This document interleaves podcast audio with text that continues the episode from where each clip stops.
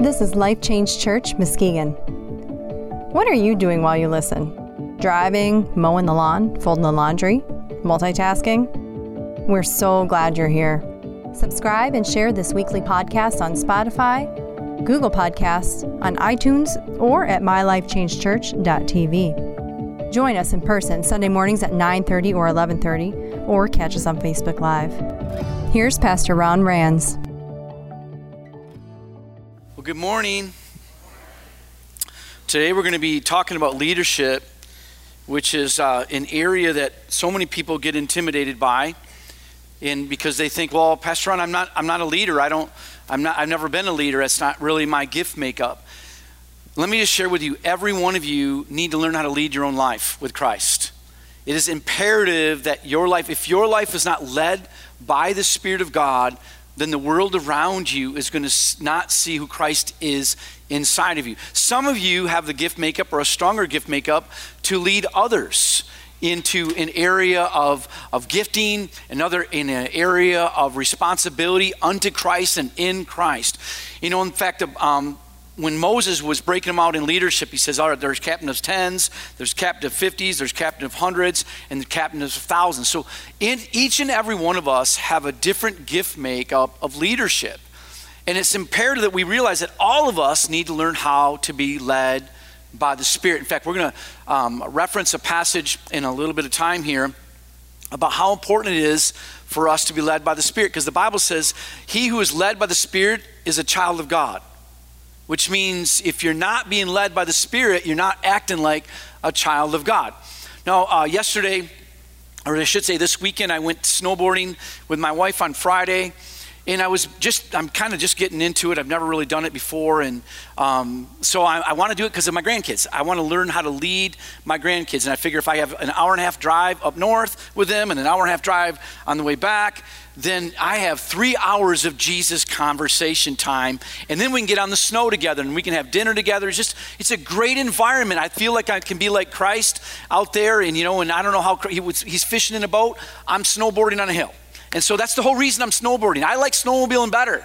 If you were to say, Pastor, what would you rather do in, this, in the winter? I would much rather get on a one hundred sixty horsepower snowmobile and rip the trail apart. But that's not gonna minister as leadership to my grandkids. They're gonna be terrified of their grandpa. They're never gonna get back on the snowmobile with grandpa, and they're gonna hate snowmobiling, all right?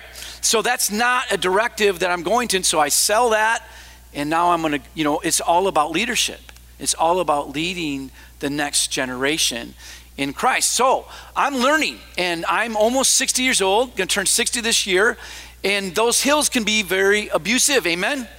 And so, uh, and anyway, um, I just told my wife on Friday, I went, I feel like I'm getting to that point where now I'm no longer in survival, but I'm picking a lane. Like on my snowmobile, I'd always pick a lane. I knew how to race, and it was, you'd have a hard time keeping up with me on a sled. And so I could pick a lane. I knew exactly what that sled could do, what it couldn't do. I knew the conditions changes. Well, honestly, out there snowboarding, the snow changes. One minute it's icier, one minute it's just a little bit. So I still don't get the sport yet. Although I know snow, but I haven't forget, you know, understand the snow. And then there's snow that they make, and then there's real snow.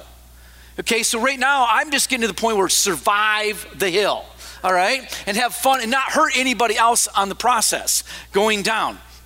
And uh, this last week, somebody else was in survival mode on Friday, and they cut right behind, you know, right over me and right in front of me, and I went right over their skis. Thank God I didn't hurt them, and they didn't, I didn't get hurt and everything. So that was a moment. So then I think, man, I had a really good Friday. I'm, I'm going with my wife, and she's not too fast. She's pretty good at snow skiing. I'm doing the snowboard thing, and Saturday comes out. All right, now, for you, many of you don't know me. I'm very competitive, and when I was in water skiing, I wanted to be the best. And so I would go out there and beat my body to be the best. So now I'm in this pace right now going, you know what, I, I don't care about being the best. In fact, I absolutely know that I'm never gonna be that. It's really hard for me not to strive that. I have to lay down, and I'm even cautious. I don't even know what cautious is. I don't even, I mean, that's just not a personality monitor inside of me. I'm not led by it at all. So I'm finding myself in this in, interesting new place of caution. So I get to the top, you know, top of the hill, and I go, huh, you know, kill it or caution it. And so I'm like, caution, all right? And then the kill it, all right? So now when my, my wife, I think I'm gonna kill it. So I get with these young guys on Saturday. I went, in fact, there are a bunch of them here. And Josh, who plays the guitar over here, he's ridiculously good at it. And then my son, Nate, who's really good at it, but he's not as good as Josh. And then Shane, I didn't really get to see him. He was having fun. I got, I got to see him a little bit. He's pretty good at it. I would say I was absolutely the worst boarder of the group by far. And then Brad Lusk, I went with him, and he's really good at it. And then, so I'm, I'm sitting there measuring myself. Okay, I am the, I am the, the, the brick here, all right, on the, on the hill, but I'm having a good time. I can't keep up with these guys, and I'm still having a good time, all right? And I want, we're having a conversation. We can talk about Christ, and that's the important part of it. And then I watched my son, Nate, who literally is trying to keep up with Josh, wiping out twenty-four seven, beating him. He's doing exactly what I would be doing, you know, a few less years. And he, in fact, it was so funny is, is that when Josh went to get a, a hamburger, him and Shane got a hamburger, he goes, "Thank God." Because now he goes, "I can ride with you, Dad." You know what I mean? Well, thanks. You know, I'm that bad. I, you know, and so, but the point of it is, is it's, it's important. What are we led by? And see, we can be led by competition. We can be led by insecurity. We can be led by fear. We can, man, a whole, a whole nation was led by a mask. We can be led by all kinds of things in our life. And what? And all of a sudden, somehow time changes things. We can be led away, and somebody's offended and hurt, and all of a sudden time healed it, but no, it didn't. It's still sitting there lingering, and nobody ever forgave, nobody ever dealt with it. And so today, as we talk about being led, we're gonna talk about servant leading. Jesus came here to servant lead. That was his whole point. In fact, he set a refocus on what leadership was supposed to look like. And history tells us from the very beginning that a perfect leader doesn't make it perfect, because God is perfect. All of us would agree, if we have any understanding of God, that God is perfect and still had Lucifer, underneath a perfect leader, take one third of the angels out of heaven and follow him into nonsense. So we know that it's not about perfect. In fact, then all of a sudden we have Adam and Eve who have a perfect God. And in the space, they only got one problem, one thing they have to overcome, and that's the lust of one tree. And man, I'll, I'll tell you what, have we not got a culture of lust today? We have a culture of lust today. Lust for things. In fact, I can't tell you that I'm in, I'm at the Cabra Fe, and all I'm looking at is young people whose families bring them into this, this expensive resort so that they can have family time, and almost every young person inside a Cabra Fe is on their phone. I'm like, seriously? You can't just for a few minutes get away from your phone to be in family, even in this kind of environment where all you can see is this, this hill and we can conquer it, and yet parents won't lead. I'm gonna speak to you parents. You're not leading. And you're so afraid to tell them to take that phone away because of all what's gonna happen. I mean, they're just gonna throw a fit. Let me tell you something. If you can't take a phone away, how is God gonna take lust away? How is that ever gonna happen? How are you ever gonna have the conversation?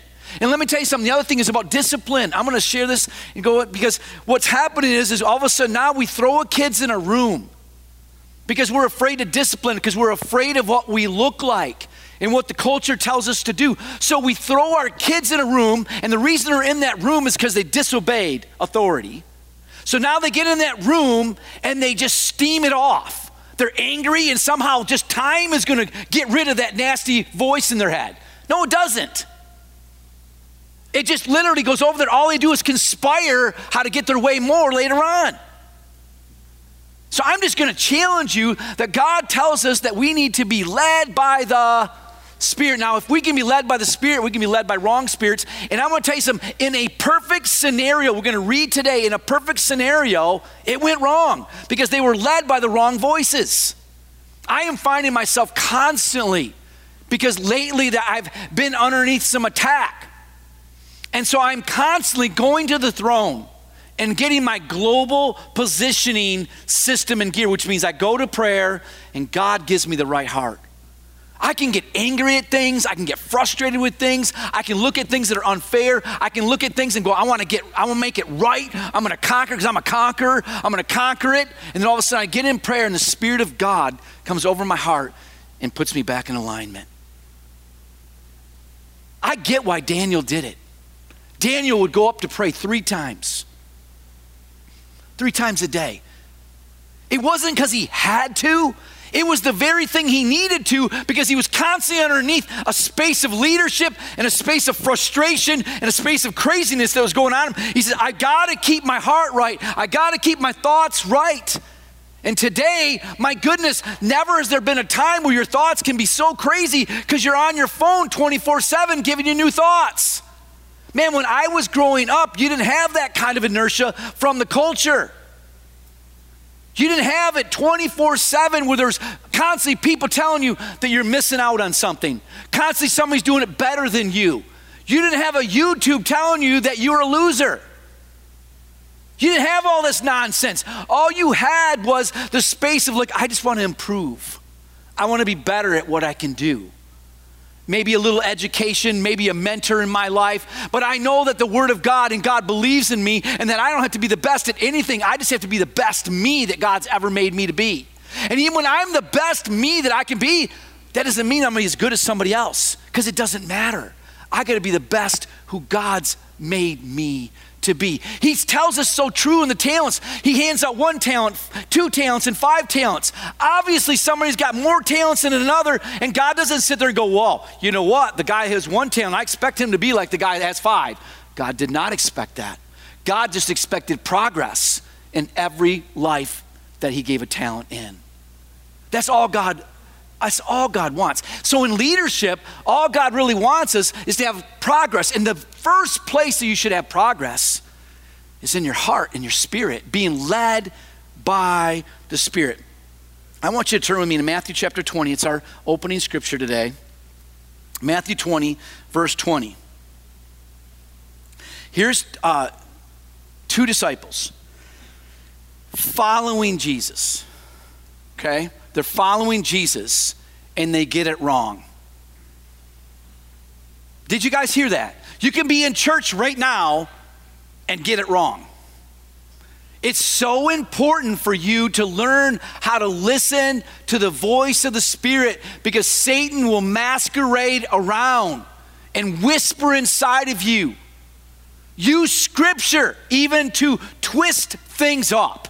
You need to learn how to listen and recognize the very thing. twenty-three years ago when we started this church, it says, people need to hear God's voice.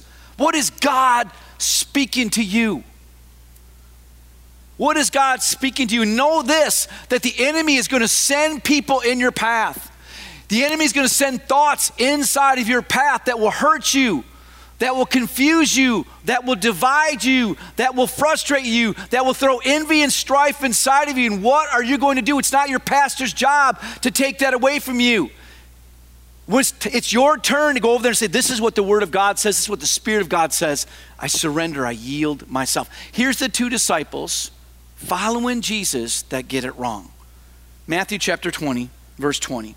Then the mother of James and John, the sons of Zebedee, came to Jesus with their, with their sons. She knelt respectfully to ask a favor. What is your request, he asked. She re- she replied, in your kingdom, Jesus, please let me, let my two sons sit in a place of honor next to you. One on your right and the other on your left. Jesus answered by saying to them, you don't know what you're asking. Are you able to drink from the bitter cup of suffering I'm about to drink? Oh yes, they replied, we're able. Jesus told them, you will indeed drink from my bitter cup, but I have no right, I have no right to say who will sit on my right or left. My Father has prepared those places for the ones he's chosen. When the ten other disciples heard what James and John had asked, they were upset. So we got all these twelve, we got twelve disciples that are sitting there pointing at each other. They're all upset, all because of a platform. Because they want to know that they, at the end, that they're gonna be more important, that they're noticed.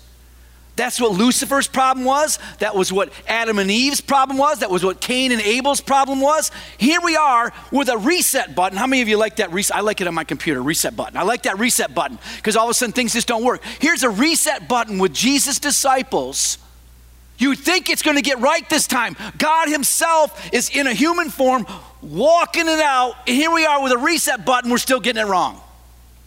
We're still getting it wrong. When the ten other disciples heard what Jesus and John had asked, they were indignant. But Jesus called them together and said, "You know that the rulers of this world lord it over their people, and officials flaunt their authority over those underneath. But among you will be different. Whoever wants to be a leader among you must be your servant, and whoever wants to be first among you must become your slave. For even the Son of Man came not to be served, but to serve others and to give his life as a ransom for many." Let's pray. Father, I am so grateful for you including so much history where great people got it wrong. Lord, I pray that all of us, I know me included, can get it wrong. But I'm so thankful that by your Spirit, you lead us back and get back on the right rails. Those, that track that leads to you, God, that leads to surrender and submission, to understanding our place inside of you. And then others will see, even in our, our frustration, or others will see in the in the in this the space of what we're currently going in underneath, they'll see you. They'll recognize you in it. And I ask that right now that all of us, Lord, have that, that space. Holy Spirit, bring conviction of who you are, to be led by you. In Jesus' name. And all God's people said, amen. Today's reading, and I hope that if you haven't got one of these journals, I know we're going to be talking about it more and more. This is the discipleship uh, training that we're going through as a church. Today as a church, our read is Acts chapter nineteen. And it's one of those, uh, that funny story where I, I, I allude to at times, where the seven sons of Sceva are casting out devils, and This, this demon-possessed person jumps on him, uh, strips him naked, and beats him up. So I even referred to this actual uh, part of this message last week. Point I'm trying to make is this, is that we as a church want to be led by the Spirit. Led by the Spirit. And we're going to reference again over and over today how to have the right Spirit. Our vision in this church, and this is the final message in the vision cast that we've been doing, is grow in your faith. We want you to grow up in God, stronger, that wherever you're at today, that you'd be further along tomorrow. And then to love others. You're going to, you know what? The Bible says you can tell them by your love. You can tell them by your love. Reach. I'm so thankful. You know what? Since, you know, the last four weeks, we've not had a time where where that candle isn't lit. Every week somebody's getting saved. Amen? That is being, we're truly learning how to reach, and we want to be a church. If we're, if you're being led by God, we want to train every one of you how to lead somebody in prayer, to know who Jesus Christ is, to know and to reach your world. We want you to understand worship. Worship is a space where you get right with God. I mean, honestly, I've, I've had those places in my own walk where all of a sudden I'm just, in, I'm encapsulated by the presence of God. There's no greater place than get into a space of worship when all of a sudden the presence of God comes. In fact, they call it like almost anointing, or we use that word, but it means heavy. You're feeling such a presence of his heaviness inside of your heart that you just want to, you want everything else just seems to empty, and everything else, and you're into one thing becomes so true is, God, you're still in the throne, and I'm aiming there in my life. And then last week we talked about how important it is to, you know, uh, when in our in our life of on our walk, it is so um, imperative when we come, like even today, about servant leading. Um, and it's so important for, we talk about serving, and it's so important that, that Pastor Chad just alluded to it, that I, I find that serving others keeps me in the space of knowing and having humility in my walk. Yesterday we were at a game. I was watching a couple of my grandkids play basketball, and and um, they had on the on the wall at. Uh, in this school, Norton Shores, they had in the wall, um, Mona Shores, I'm sorry, Mona Shores, they had humility. Here it is, a, a public school that's saying how important to have in the team is, is humility. How much more should it be in the church? How much more should it be is, you know, having this humility in our walk as a church. And so as we talk today about leadership, you can't take out the idea of servant leading. Jesus says, I didn't come here to be served. I came here to serve. And we all know, everybody in this room would not argue that Jesus was a leader. We'd all say that he was the greatest of all leaders. But yet his statement was, is I didn't, I didn't come here to be served. And so if we get our identity out of, a, out of, out of position, or our identity out of things, you know, for instance, tomorrow I get to celebrate thirty-six years of awesome marriage with my beautiful wife. It's because I've learned, if anything in marriage, is servant lead. And I've, there have been so many times in my walk where I have been insecure, where I've had the wrong voices in my head. And, and then, you know, I was so for many years, beautiful, I married up, man. I married better than I deserve. And so I was so afraid of losing her. And so years in the past, I look, I would look, I, I'm gonna basically hem and, and control the situation, which means I didn't want my wife to work. So I'd work two jobs. But it wasn't because I was try- this noble man thinking that I wanted my wife at home. Is I was afraid that she'd find some other guy better than me outside of the home. Now, I never told anybody that. I never even told her that. But inside that spirit, that voice is, you're not good enough. You're not good enough. You're not good enough. She's going to find somebody else better than you. Some of you in this room feel that same way. You're sitting next to a spouse and you're feeling that same way. That is no way to be led. That is no way to be led. I remember when I got free and God began to speak to me. I said, I looked at her, I go, you'd be stupid to leave me. And she goes, that's the sexiest thing you ever said. But you know, because it was, nothing changed. But what had changed is, is what was leading me. I wasn't afraid. I was no longer afraid. I was allowing the, the Lord to, to show that I can be everything that God wants me to be for her. What is leading you in this life? Is the Holy Spirit leading you? Are you getting free? The Bible says well, we sing a song, where the Spirit of the Lord there is liberty. And yet I've never seen a culture that's so full of chains. I've never seen so many people that are following so many voices. As a pastor, I'm burdened by it. I don't know how to help. I've seen people depressed. Let me tell you something, depression isn't you. It's an enemy trying to voice his leadership in your life. That's not who you are. If you are in Christ, you are free. You're an agent. You're an ambassador of God. You're a chosen vessel. You're a winner. You are completely, but yet how can this voice of weight? How can we be led to drugs and alcohol? How can we be led to take in our own lives? And I grieve for those situations because those voices are real. And they nag, and they know. And if you allow those things in, all they'll do is that little, all that that little tributary lie gets inside of you. If you allow that in, it'll become a river of nonsense in your life. What was a tributary, which was a thought, will be a prevailing directive in your life. That's why the Bible says, take every thought, everybody say every thought, captive, and make it obedient to Jesus. It doesn't not say some thoughts, it says every thought. Take it captive and make it obedient to Jesus. Luke chapter nine, as long as we're talking about the disciples, another reference point that God includes in his inspired truth about how they got it wrong. Luke chapter nine, verse fifty-one. I know it's not in your notes. Please just write it down, turn to it later. Now it came to pass when the time had come for us, him to be received up. Jesus is on his journey to be crucified. He steadfastly, Jesus, set his face to go to Jerusalem and sent messengers before his face. And as they went, they entered a village of the Samaritans to prepare for him. Now, I know a lot of you don't know, understand this thing. The Jews and the Samaritans had a racial issue with each other. How many realize that racism is a voice and it's a lying spirit and it has hurt our nation and it has hurt this city? Raise your hand. Here we are. It's included in the Bible. The Samaritans and the Jews have a racial slur with one another.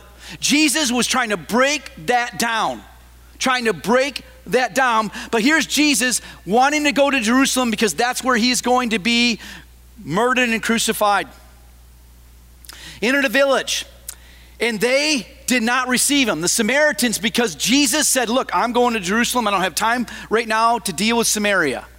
The Samaritans took offense at it. Oh, you don't love us anymore? You don't care about us? So they took offense. They considered that what they're doing is they're looking at Jesus like he's a racist, and all because he's just going to Jerusalem. There will be times in leadership, there will be times in your life where you're going in a directive, no matter what you're doing, Jesus perfect, and still is taken wrong. It's taken wrong. And as they went, they entered a village of the Samaritans to prepare for him. They did not receive him because his face was set for journey to Jerusalem. And when his disciples, here's how Jesus' disciples handle it, because they're so spiritual. James and, he says, and when they said this, James and John saw this. Who's the same guys that wanted to be elevated? That's James and John. Said, Lord, do you want us to command fire to come down from heaven? That's what Elijah did, okay, when he was rejected. So you want us to call down. So what's happening is, is the disciples are feeling rejection. They're not even being rejected. They're feeling the rejection towards Jesus. Have you ever had somebody get mad at God and you feel that, I mean, they're rejecting God and you kind of raise your dander up a little bit? You ever had that? You want to defend God like God needs your defense? I have. I remember God speaking right into my heart. He goes, I got big enough shoulders to stop. Have you ever had it where all of a sudden, you know what, you're in a, a church setting and all of a sudden you start wanting to speak up for somebody else? The Bible says we're not of Paul, we're not of Silas, we're not of men. You know, stop picking sides, pick Christ. That's the right spirit. You pick who Christ is on the inside, and Christ doesn't divide. He unites. The right spirit is always bringing unity. In fact, if you have a really hard time understanding that, I'm going to read it to you. Turn with me to Philippians chapter two, if you would. Philippians chapter two. I know that I'm kind of jumping ahead here. I'm trying to, uh, Philippians chapter two, verse one. Jesus speaking, is there any encouragement from belonging to Christ? Any comfort from his love?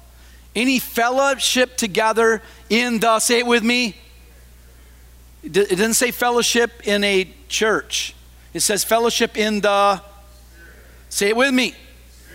In fellowship in the Spirit, are your hearts tender, compassionate? Then make me truly happy by agreeing wholeheartedly with each other, loving one another, working together with one mind and purpose. Don't be selfish. Don't try to impress others. Be humble, thinking of others better than yourself. Don't look out for your only interests, but take an interest in others. You must have the same attitude that Christ had through Um, though he was God, he did not think of equality with God as something to cling to. Instead, he gave up his divine privileges.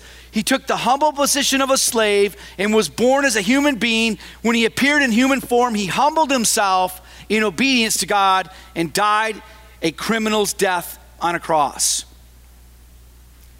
So I'm going to kind of uh, look at your study guide, man. I'm going to kind of go through this thing, hit you on. There's just like four points I want to hit on. Life Change vision is to lead others to Jesus. That's who we are. That's what we're about. That's why that, that candle's lit. We want to lead others to Jesus Christ. We don't want to lead others to a personality. We don't want to lead others to just their gift makeup. We want to lead others to Jesus Christ. Number two, servant leadership is how Jesus did it. Then that's how we need to do it. If Jesus came here to servant lead, then we need to come here and servant lead. Servant leadership doesn't assert itself. Paul, who once struggled with asserting himself, writes, you know, writes to himself over and over. Now, if you have read the epistles at all, Paul struggled with asserting himself. In fact, before he met Jesus, he was out killing Christians. In the book of Acts, it talks about he was killing Christians. He struggled with, you know what, referencing that he had to force his opinion, force his thoughts on. Now, I believe that the Holy Spirit wants to come into a space of time in our life. I believe that, I believe the Holy Spirit wants to get into a marriage. I believe the Holy Spirit wants to get into a, um, of a, a relationship with a child. I believe the Holy Spirit wants to come into every devotional moment that you have. In fact, you're not really having a devotional moment until you have the Holy Spirit there. I believe the Holy Spirit wants to come into every service. I believe the Holy Spirit wants to come into every workplace. I believe the Holy Spirit wants to come into our hospitals and our school systems. Now I'm going to tell you something, the Holy Spirit only goes where he's invited. Satan drives, Jesus leads. The difference, what I find so many times, is people are driven to get a point across. Even though they'll use the word of God to do it, they're driven. That's not God. God leads, Satan drives. So if you're driven to get your point across, even though you're quoting scripture, we know that Jesus, I mean, Satan quoted scripture towards Jesus. So recognize, peace is never a drive. Peace is a presence. It's a presence of God. It's not confusing. It's not strifeful. It's not frustrating. The peace of God comes into a space where there is humility and willingness to yield. That's where peace comes. And I have found that so many times in marriage, I have tried to drive my marriage.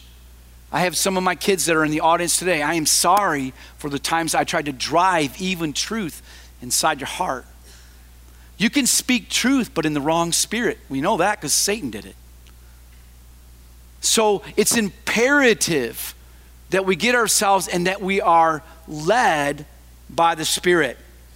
Amen. Three, servant leadership aims at the mission, or in our case, the Great Commission. Go ye make disciples, ones in the space of discipline, ones that recognize. Let me t- tell you something. Can you be told what you don't like to be told? And how do you handle it? How do you handle it? I'm so grateful for the time where my best friends came to me years ago, because my marriage would not be as healthy as it is at this thirty-six years almost time if they hadn't told me what I didn't want to hear. They said, "You're not a good husband. You think you are, but you're not." And I said, "Well, what do you mean?" "Well, you're providing for her and you're speaking words of love. But what's happened is you're so full of hurt and anger, you are driving. And the way you talk to her, you talk down at her, and not with her." I had no idea. I had no idea that the voice of, of hurt and fear and insecurity had mapped out a directive in my life, and that being married, just because I got married, all of a sudden everything was gonna work out. No, it doesn't. It works out when the Spirit of God leads you. And I had to get more and more. I'm an ogre. You're an ogre. And when you get past that idea that you're not an ogre, let me tell you, it helps to realize there's layers of Ron that have to come off. There's layers of you that have come off. And the more of those layers, all of a sudden it becomes, my wife can see Jesus in me. She doesn't see Ron. And then there's those crazy moments. I know you probably don't have them like I do, but all of a sudden Ron shows up. And Ron shows up, there's strife, there's contention, there's envy, there's frustration. Ron showed up again. And then you know what the most beautiful thing is that God's given to us? Is my wife and I can pray. And all of a sudden Jesus shows up. I'm like, oh my goodness, not even three minutes ago, strife was there and frustration was there. And all it took is just a yielded space of prayer and devotions, and God shows up again. And the miracle. Global positioning, here's God positioning me again. And I get back on the rails with Jesus. Man, I love being a Christian.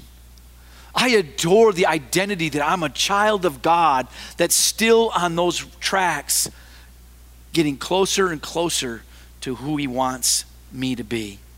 Number four, life offers us both opportunities and leading. We can assert ourselves, or we can allow the Holy Spirit to lead us. There's some passages that um, I really wanted to, to reference here. In fact, in Genesis chapter three, we talked about Adam and Eve, and here they are, two perfect people, and they have one crazy tree that they're not supposed to take of. And the enemy, Satan, what does he do? He seduces, he lies, he confuses them, he twists the scenario, he changes the storyline just a little bit. And Adam and Eve fell right into it. Perfect beings, and were led by the wrong spirit. James and John. You know what? Here are these two people who've been following Jesus. And all of a sudden, great men of God, cast out devils, healed the sick, doing workings of miracles. And all of a sudden they're being led by a platform. I want that. I deserve that. It's so important for us to recognize here, this happens. History's told us over and over and over again how many times this happens, that people can get, be led astray. You, me, we can be led astray. Or how about in, in James chapter three, which is probably one of my, um, I, I would call it, if I had a, a, tra- a, a trademark scripture that hap- happens to help me with leadership. In James chapter three, um, it talks about this passage where, where there's strife and contention, and people are led by the wrong spirit. I'm trying to find, I'm sorry, I'm trying to find it in my notes.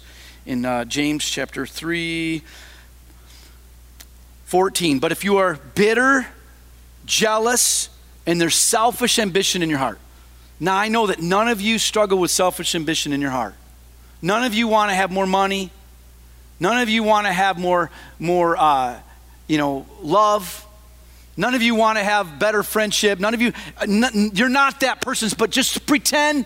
In fact, why don't you give an elbow? God's, you know what? Pastor's talking to you now, all right? He's talking to, you elbow the person next to you, all right?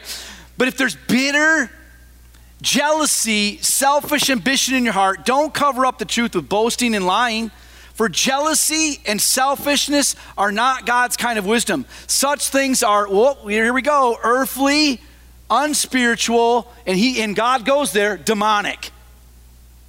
They're earthly, they're spiritual, and you know, unspiritual and demonic. For wherever there is jealousy and selfish ambition, then you'll find disorder and every evil of every kind. You can't get a better scripture, because I'm sitting there going, all right, God, I'm struggling with envy and I'm struggling with strife here. Do you realize that when in the space of God, it doesn't mean that you don't have strife around you, but you don't have strife in you. It doesn't mean you don't have selfish ambition around you, but you don't have it in you, because you're not led by that spirit. And so I, I challenge all of you in this thought. As Jesus um, said it, you don't know what spirit you're of. He said that to his disciples. He says, you're frustrated. You're feeling rejection because of what they're saying. And now your response to that frustration is to want God to take him out. I've been there. I've been there with a boss that wanted to get me fired. And I remember clearly God said, that is not what my word says. My word says, pray for those who despitefully use you and say all manner of evil against you. Pray for them. You know why God says that? So it doesn't get on you. You know what evil wants to do? Reproduce. You know what holiness wants to do? Reproduce. But here's the thing, is one is being led, the enemy wants to drive. That's what Satan does. Satan will get, God is waiting for you to create a presence so you can hear him. Satan doesn't wait. He gets into every crevice and crack and just drives it home. Some, for some of us, all it takes is the commute to work, and we're already getting the wrong spirit. Right? Or somebody can, we we, we have little things that go on. Well, th- those are um, th- those are those hot spots. You're, you're hitting a hot spot. You know, here's the thing. God says that we're all supposed to be dead to our flesh and live to him. If I'm dead, I can't feel anything. I'm sorry, I'm not dead yet, but I'm dying, and I'm not talking because I'm getting older. I'm dying because those shouldn't trigger me anymore. If there are trigger spots, then Ron's too much alive. And God says, be thankful for those trials when someone throws a trigger at you, so that you can see, oh, Ron's still showing up and not Jesus. Because you know the greatest testimony that you can ever have in your walk is when someone's triggering at you like they always have in the past and you don't react. The only thing you got left inside of you is Jesus. And all of a sudden, somebody who's watched you their whole life, and they go, wow, Dad. Wow, Pastor. Wow. I know how the past and what you do through that. But you're not, you're not the same. I go, thank you. It's Jesus that lives in me, not the trigger anymore. Just please bow your heads, close your eyes. Father, I thank you that there is a place for us to invite you in. Eternity is laying at everyone's door, lying right there, and we can invite it in, and that we can be led by the Spirit. Acts chapter nineteen, our verse, our chapter today, where these people who had accepted Christ didn't even know that there's a Holy Spirit to be led by. Father, I pray that for all of us, wherever we are at in our walk with our with you, never has there been an, a time, never has there been such a, a space of time where a where lives need you more to shape their thinking. Never has there been a time where we need to surrender our thoughts more. Yes, there's been seasons, but Satan's been tactful in these last days. He's got so many devices that he can communicate with. The very phone that you gave to us that we can connect with through relationships is the very thing that you can connect with us and ruin relationships. Father, I pray that we invite you in, that when we open up our phone, that when we get in our car, that when we show up at the workplace, that when we face our, our spouse or face our kids, that first, that we don't go alone, but that, Lord, we're with you. In you we live and move and have being. That our children, that our spouse, that our church family, that the world around us would see you and not our triggers. If you're here this morning, maybe you're watching right now online, and you don't know Jesus as your personal Savior, and there's a space of emptiness inside of your heart, you know that there's more to this walk than what you're currently walking in. I want to pray a prayer with you right now. It's an invite, allowing Jesus to come inside your heart and be led by a Holy Spirit to get back on those rails. You'll make mistakes, but you won't face them, them alone. Pray this prayer with me. Say, Father God, in Jesus' name, here I am. I surrender. I need forgiveness. And I ask you, Jesus, to forgive me. I accept what Jesus did on the cross to die for my sins. I'm all yours. Teach me how to be led by the Spirit. In Jesus' name, amen. Let's stand up and let's worship our God together. If you liked this message, we want you to share it. Subscribe to more podcasts through my life change church dot t v. Get involved. Ask for prayer. Share your story. Go to my life change church dot t v. I'm Karma Adams, producer. We'll see you next week.